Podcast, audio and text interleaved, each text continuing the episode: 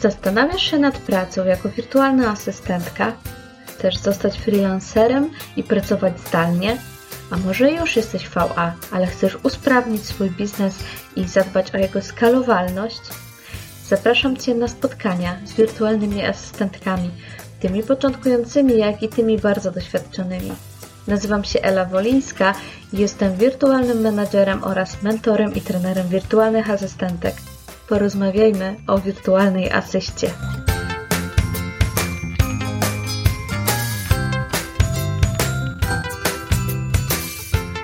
Witajcie! Jak to jest z tą wyceną usług? Czy określanie ceny na jakąś usługę, umawianie się z ludźmi na jakąś usługę, na jakąś konkretną kwotę, to jest tak zwany dumping cenowy, a może pójście za jakąś stawką rynkową, czy pójście za tym, co ktoś nam podpowiada, jest jedyną i słuszną drogą, a może nasze usługi są zupełnie inną kwotę warte. Jak to z tym wszystkim jest? Posłuchajcie. Zarówno w e-booku, jak i w kursach, jak i w ogóle we wszelkiej komunikacji podkreślam, że cena za usługę to jest równoważnie pomiędzy tym, co rynek jest w stanie nam zaoferować, a pomiędzy tym, co już umiemy. Na pewno jednak usługi no, nie wypada brać mniej, po prostu, bo rynek się psuje.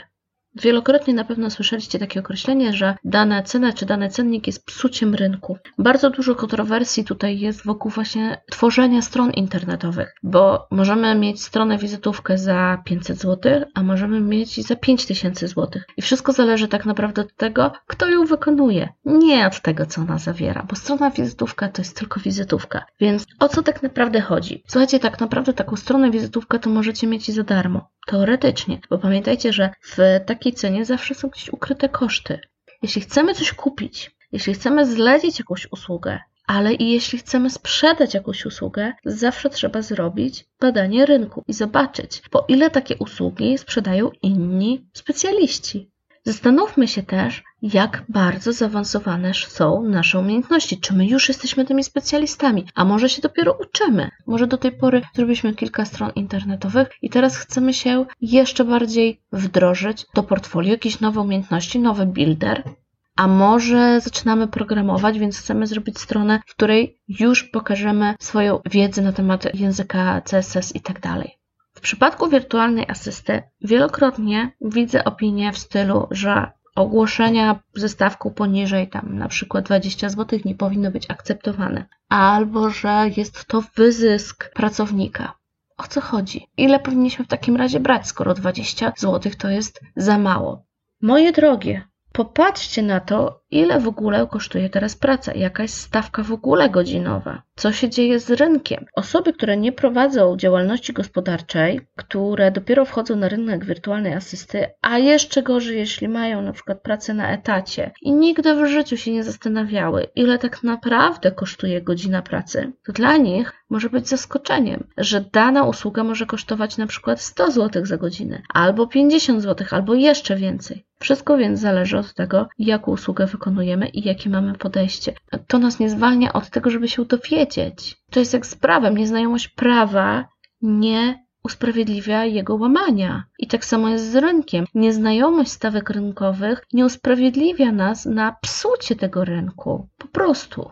Jaka jest jedyna i słuszna stawka wirtualnej asystentki? Nie ma takiej. Po prostu takiej nie ma. Przyjęło się, że minimalna stawka za godzinę dla prac wirtualnej asystentki to jest czterdzieści złotych netto. Ale wyobraźmy sobie taką sytuację. Na rynek wkracza nowa osoba, świeżynka, nawet po liceum, albo tuż po jakiejś szkole policealnej.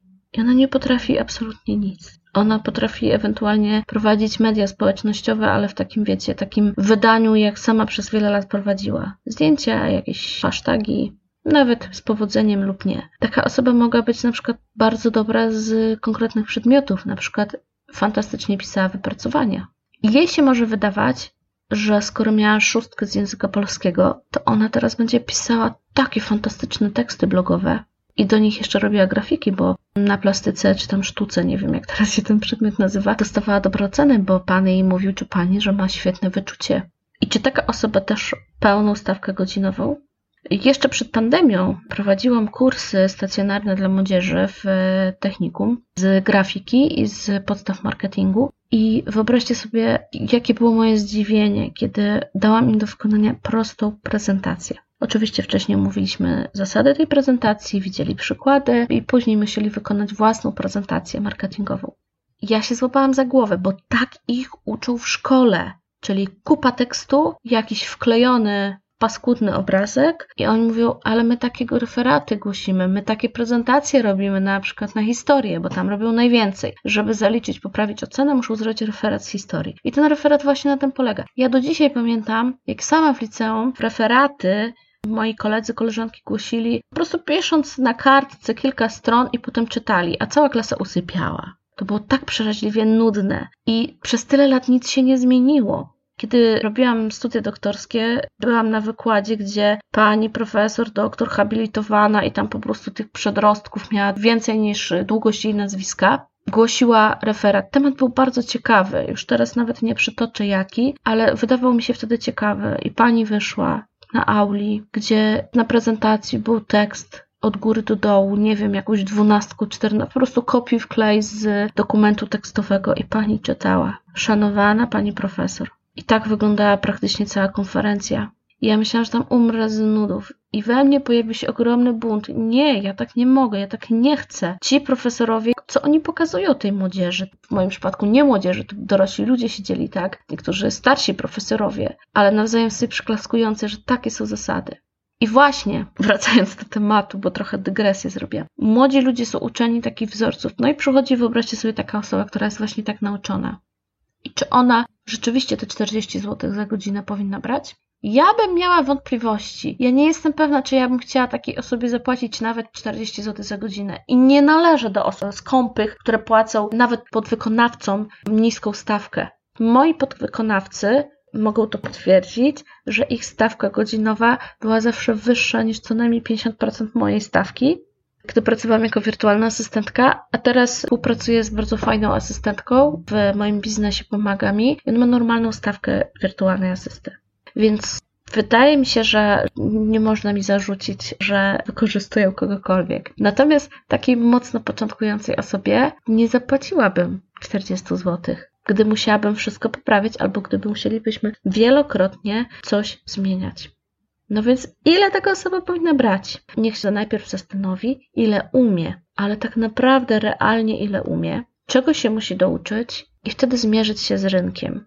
Być może wykonać coś dla kogoś za niższą stawkę, żeby ta osoba mogła ocenić. Być może nawet za darmo, ale pamiętajcie, to jest temat na kolejny podcast, czy warto pracować za darmo do portfolio. Natomiast bardzo, bardzo yy, krótko. Jest to dosyć niebezpieczne, ale dla takiej osoby bardzo mało doświadczonej drobne zadania, czemu nie, żeby się przetestować, albo zrób nawet dla siebie, zrób swoją prezentację, zrób swoją ofertę, zrób swoją stronę, dopracuj swoje media społecznościowe, nie tylko te firmowe i zobacz, czy klientom się to podoba, czy klienci do Ciebie przychodzą z tego, czy klienci chcą Cię czytać, chcą oglądać te Twoje prezentacje, te Twoje oferty i grafiki, które uważasz za takie świetne. Jeśli przychodzą klienci i mówią, wow, fajnie to prowadzisz, fajna jest Twoja strona, chcę z Tobą współpracować, to Ty wiesz, że rzeczywiście coś umiesz i rzeczywiście Twoja stawka może być ta typowa rynkowa.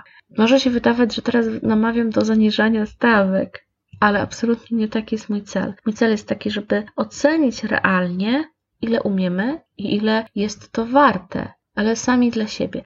Kiedyś jedna klientka powiedziała mi, że jestem droga. To było na samym początku mojej przygody, takiej już usystematyzowanej przygody wirtualną asystą, kilka lat temu, gdzie ta stawka była nawet nieco niższa niż dzisiejsza najniższa rynkowa. I ta osoba mi powiedziała, żebym wysłała jej dowód na to, że jestem warta tyle, ile żądam, bo ona kiedyś współpracowała z osobą, która brała trzydzieści procent mniej niż ja. I wtedy takim osobom mam ochotę odpowiedzieć, to wróć do tej osoby. Bo ja nie muszę nikomu nic udowadniać. Natomiast muszę udowodnić sobie, żebym z czystym sumieniem mogła daną kwotę żądać i wiedzieć, że naprawdę jestem tyle warta, żeby nikt tego nie podważył. Bo to właśnie o to chodzi, że ktoś może podważyć, czy na pewno jest to tyle warte. Jeśli ja muszę wykonywać pięćdziesiąt poprawek i wciąż jest to nie do końca dobrze wykonane, no to czy na pewno powinnam brać taką stawkę, a nie inną. I tutaj też jest w drugą stronę. Mówiłam, że utarło się, że najniższa stawka to jest czterdzieści złotych, a jaka jest najwyższa? Przez ostatnie lata było to około sześćdziesiąt złotych za godzinę. I czy to jest ok? Słuchajcie, rynek się zmienia. Nie może być tak, że ktoś krzyknął sześćdziesiąt złotych to jest maksimum i nie powinno się brać więcej. Być może za zadania takie typowo administracyjne, jakaś obsługa maila i tym podobne, sześćdziesiąt złotych to jest ok, stawka, ale jeśli my działamy już wiele lat w branży i rozwijamy się, zdobywamy nowe umiejętności, inwestujemy w kursy, to sześćdziesiąt złotych to jest o wiele, o wiele za mało. Więc gdzie jest ten górny limit? Nie ma tego górnego limitu. Tyle jest, ile jest w stanie nam zapłacić rynek, ile jest w stanie zapłacić klient, tyle możemy brać. Tylko znowu się pojawia pytanie, czy jestem tyle warta? Do samooceny, nie do oceny przez klienta, bo klient może stwierdzić, że nie jesteś warta nawet dziesięć złotych za godzinę, bo tacy klienci też będą, zawsze będą i nic z tym nie zrobimy. Znaczy, jedyne co możemy zrobić, to z nimi nie współpracować. Jeśli chcesz brać za swoją pracę sto złotych za godzinę, to pomyśl, czy jesteś takim specjalistą, żeby rzeczywiście te sto złotych za tą godzinę żądać. I uwierz mi, gwarantuję Ci, że Twój klient powie, wow, warto było zapłacić więcej. Jest zrobione szybciej, lepiej, sprawniej i to się po prostu wszystkim opłaca. Więc jak wyceniać swoje usługi? Zbadaj rynek, zobacz dokładnie, co się dzieje na rynku, ile dane usługi kosztują i zobacz, jak bardzo proporcjonalne do tych stawek są Twoje umiejętności.